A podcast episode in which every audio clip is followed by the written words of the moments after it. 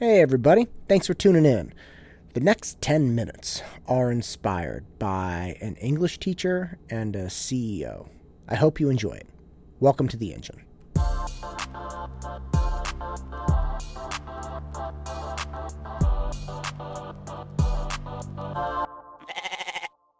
I listen to a lot of content because I love I love thoughts.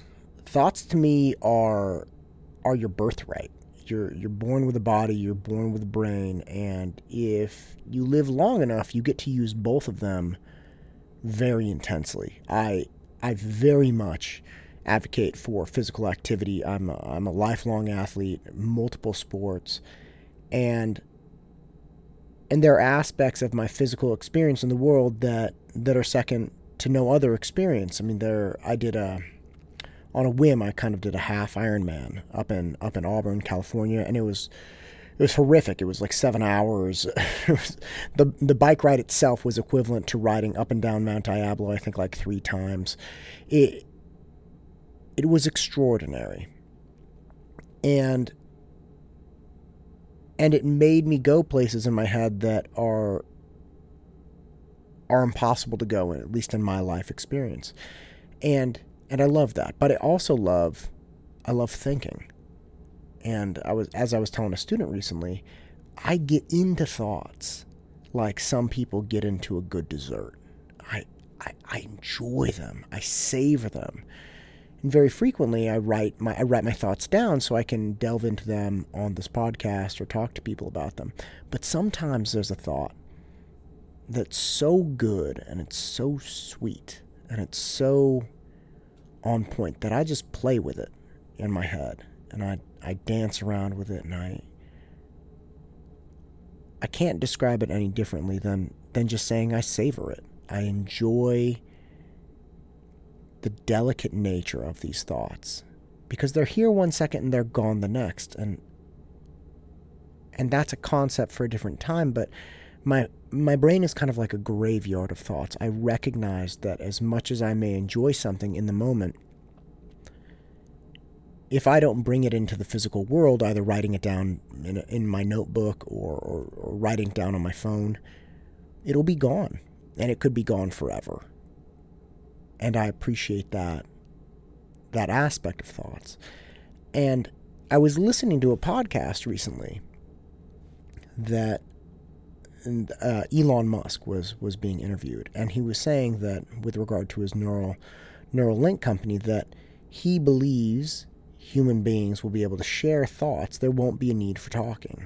We'll be able to share our thoughts in a in a pretty short amount of time, five to ten years, we'll be able to convey complex information because in his mind he was saying, look, you, you have to have this complex thought. You have to condense it and you have to transport it via communication, either written or verbal.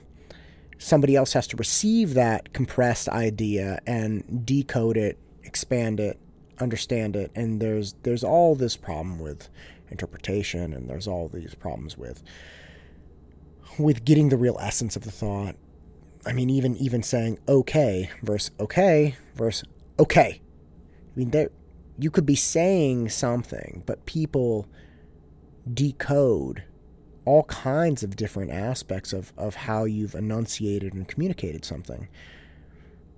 And there's all there are all kinds of problems with interpretation. So in his mind, he was saying, "Hey, look, if we could just convey a thought straight across from human to human without any any resonating vocal cords or any air movement if we could just get the pure thought to someone else that would be valuable and i was listening to this thinking gosh that would be I mean, you could download entire novels into your brain in a matter of minutes that would be amazing because i think you think at around 100 words or excuse me 1000 words a minute thousand words or more. I mean, you're thinking very, very quickly. And and as I was thinking about this, I thought about my my high school English teacher, one of them. This woman, Miss uh, Teresa Leach, Miss Leach. She was a she was a good English teacher, I think, as far as high school went. But the point is, she would constantly come back to the essays I was working on. And I was not a great writer in high school for a number of reasons, but more than anything because I didn't try hard enough. I didn't I didn't put the effort in. And I would dive into a math problem. If you put me on a calculus problem that took three pages, I would dive in like a steak. I would just ah, get into it because I would love that. But writing a paper, I just didn't see I didn't see the point. It wasn't engaging. And so she would constantly say, Look, you wrote all these sentences. What are you trying to say? And I would say, Well, I'm trying to say this or I'm trying to say that, whatever, whatever the answer was. And she would say, Well, why didn't you just say that? That was her classic thing. Why didn't you just say that? And when I started tutoring students at Cal, that was one of the number one things I started saying to them, right? I was tutoring these other undergraduates and writing, and I'd say, Well, what are you trying to say? They'd say, Well, I'm trying to say this or that. And people very infrequently actually write what they're trying to say. Much more frequently, people write some crazy, insane, you know, random stuff, and they assume that the reader can kind of patch these things together and interpret it correctly. And writing, when you become good at it, writing just inherently changes the way you think. Because when you're thinking about an idea, you have to slow down the thousand words a minute going on in your head. And you have to slow it down even beyond as quickly as you can speak. Because most people can't write it like 200 words a minute. And we could easily speak at 200 words a minute. It's not a problem at all. But if you have to slow it down to like 40 words a minute or 50 words a minute, however you can accurately type, however quickly that is, if you have to slow that down, you have to slow your whole thought process down. And not only do you have to slow it down, you have to represent it in the physical world. Because when you're thinking a thousand words a minute in your head, you can you can bounce around from idea to idea. You can jump over gaps in your thought process. You can you find yourself on a on a broken record going over and over and over and over an idea and you don't even recognize that that idea is dumb or or half cocked. You're just going over and over and over and then you spout it out into the world. That's when you get these blank stares from people like, "What? What the hell are you talking about?" But of course, the idea in your mind has been played out a hundred times already. So you think it's fine, and then you represent it in the physical world and you, you present it to other people. And they're like, What are you talking about? What are you, what? What are you saying? And that's the beauty of writing. When you become very good at writing, you become very adept at a process of analyzing and revising your thoughts and being able to present them in a manner that makes sense to other people. That's what's so infuriating about it. Right? People will write essays and and teachers will give them bad marks. And like I said, I, I'm right. I'm right on what I said. I had a good point. And my answer is always look, you may have had a good point, but that point was in your head. It wasn't on the paper. If you want a good grade, you have to learn to deliver that thought onto the paper in a way that makes sense for people. And that's why it's so difficult. That's why it's so hard. And it is very, very hard. Make make no mistake about it. Becoming a good writer is not it's not a simple undertaking. But in thinking about what Elon Musk said with regard to transmitting ideas, the more I thought about, the more I thought about, God, what a risk. What a risk. We already experience stream of consciousness with, let's say, Twitter. People can think something, they can bang it out, couple words, tweet it off for the entire world to see. And we all know what we get with that insanity, chaos, people saying the most ridiculous things, tweets getting deleted, tweets coming out. It's it's crazy. And that's when people have to slow themselves down and convey a thought. Could you imagine what Twitter would be like if you didn't have to slow yourself down to express a thought. If you didn't have to think it even, you didn't even have to think it through to express a thought. If it was literally just this raw, sticky, messy glob of thought in your head, completely unformed, completely wrought with pit hole and pit pitfalls and and issues, and you could just dump that onto the world.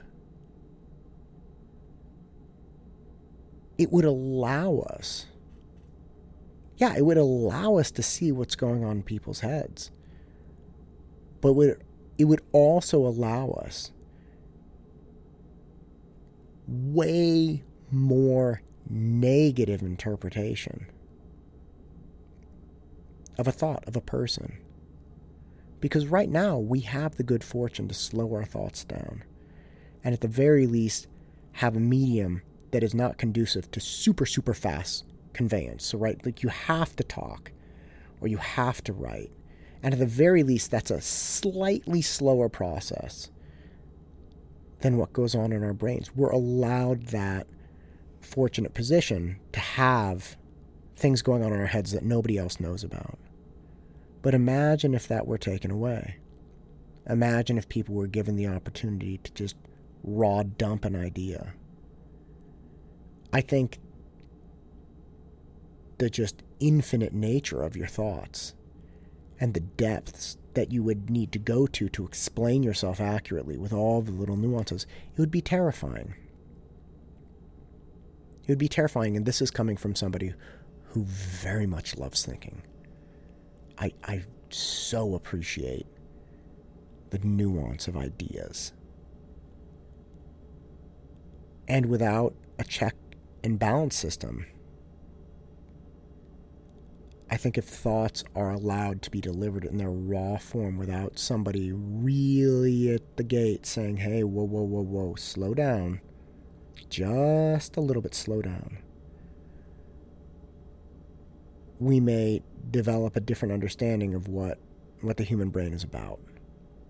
And, and the problems we have now with interpreting people on social media and interpreting different comments, the problems we have now with just trying to honestly understand each other, not even in a malicious way, but just honestly trying to understand each other, would be exponentially worse. So as we move into greater and greater person to person information transfer, I think it would be wise to consider look, how much more information do we really want? At our fingertips. Perhaps we should give people the space to think through their thoughts and their issues a little bit more. A little bit more. Let's slow everybody down a little bit. Let's really find out what you think after a couple days. And maybe, you know, writing it down so you can see it in the world before we judge them. Because without that space and time, I think we'd find it really hard to relate to people. And I think we'd find it really hard to not demonize them. And I don't think that would be good for anyone. I'm Matt Todd, and this is the engine that drives me. Go out and crush it.